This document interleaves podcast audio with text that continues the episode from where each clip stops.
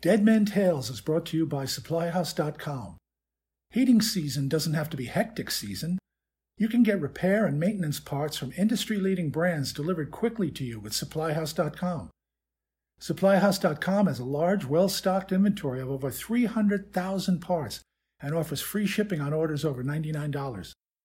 Trade pros can join the Trademaster program for free shipping, a dedicated customer service phone line, lower prices, and more. Shop now or learn more at supplyhouse.com slash trademaster.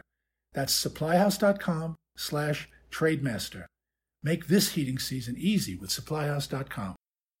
From heatinghelp.com, it's Dead Men Tales. I'm Dan Holohan.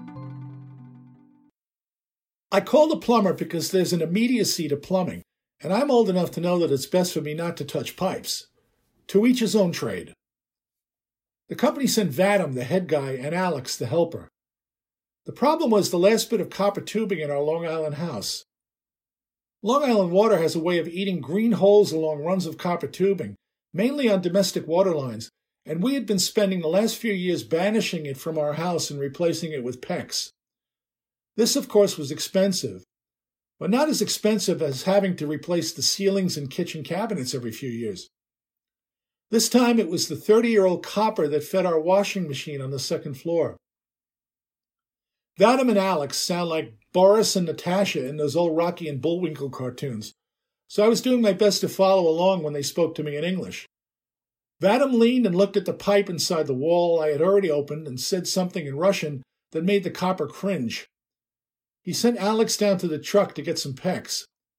I followed him down and sat on the couch, the place where I was sure Vadim wanted me to be. A few minutes later, Vadim came halfway down the stairs and said, You close water. I got up and headed for the main valve.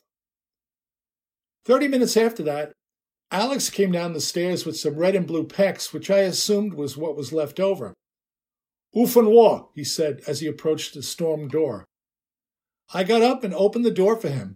He gave me a confused look in passing, and I went back to the couch. Ten minutes later, Vadim again appeared, halfway down the stairs. You open water? he said, looking aggravated. Alex tell you open water. You open water. I thought he said I should open door, I said.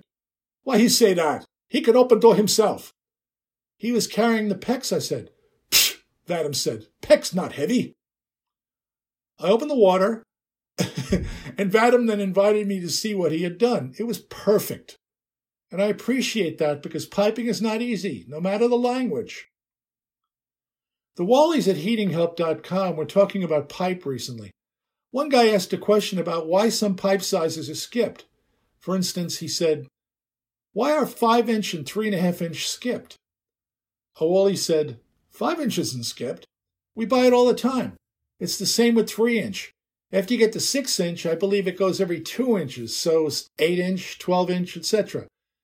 The only one I've heard of that used to be made but now is gone is three and a half inch. A New York City Wally chimed in, You see three and a half inch in old buildings. I once saw a seven inch pipe in an old apartment building. We're on a roll now. Another guy wondered why they developed inch and a quarter pipe. It's the only quarter size pipe I've ever seen.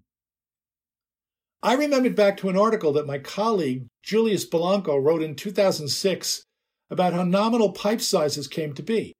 He had the answer, and it's a good one. This is him from PM Engineer magazine. The person directly responsible for the nominal pipe size was a gentleman by the name of Robert Briggs. Briggs was the superintendent of the Pascal Iron Works in Philadelphia. In 1862, he wrote a set of pipe specifications for iron pipe and passed them around to all the mills in the area realized that in 1862 this country was engaged in the Civil War. Each pipe mill made its own size pipe and fittings for its own specifications. Briggs tried to standardize the sizing, which would also help the war effort. The pipe and fittings would be interchangeable between mills. This was rather novel in 1862. The pipe standards went on to become known as the Briggs Standards. They eventually became the American Standards and finally, the standards used for modern day pipe. The current ASTM A53 steel pipe standard uses basically the Briggs standard for pipe size half inch through four inch. You will notice that after four inch, the pipe starts to get closer to the actual dimension used to identify the pipe. So you are probably asking, where did the sizes come from? Well, they were the sizes of the dies used in the Pascal ironworks.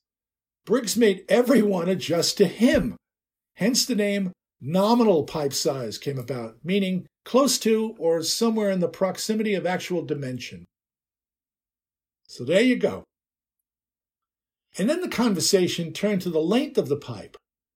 Why is 21 feet the standard length of iron pipe? A Wally asked. Does it have to do with that being the maximum length that would fit in an old truck bed?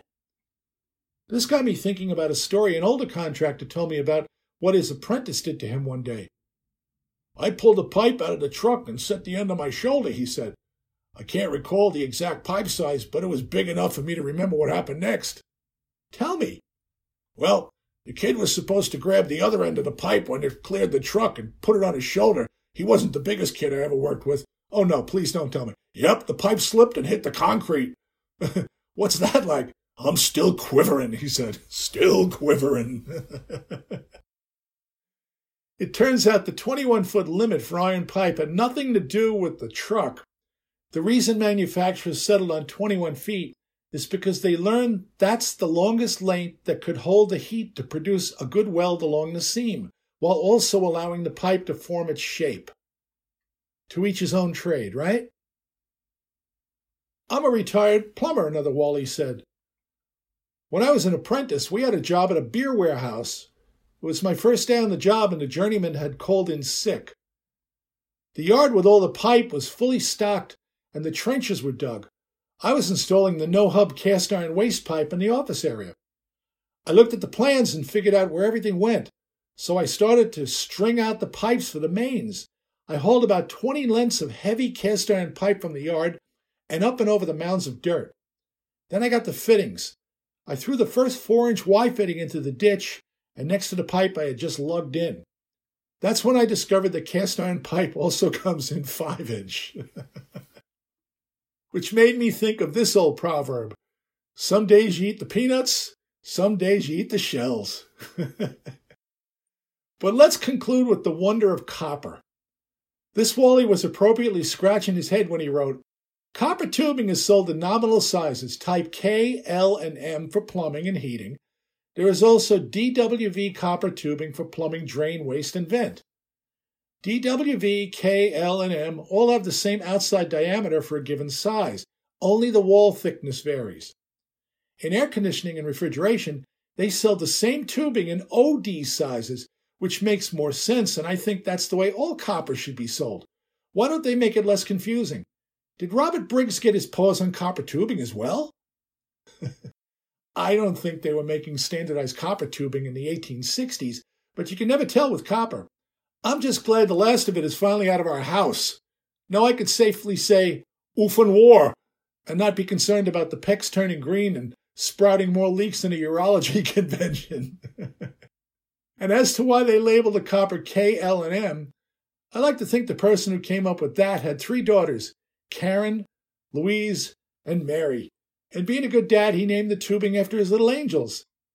Karen was the most difficult, of course. did you like that tale? I hope so. And if you did, please share it with your friends. And thanks for taking the time to listen to me. It means a lot.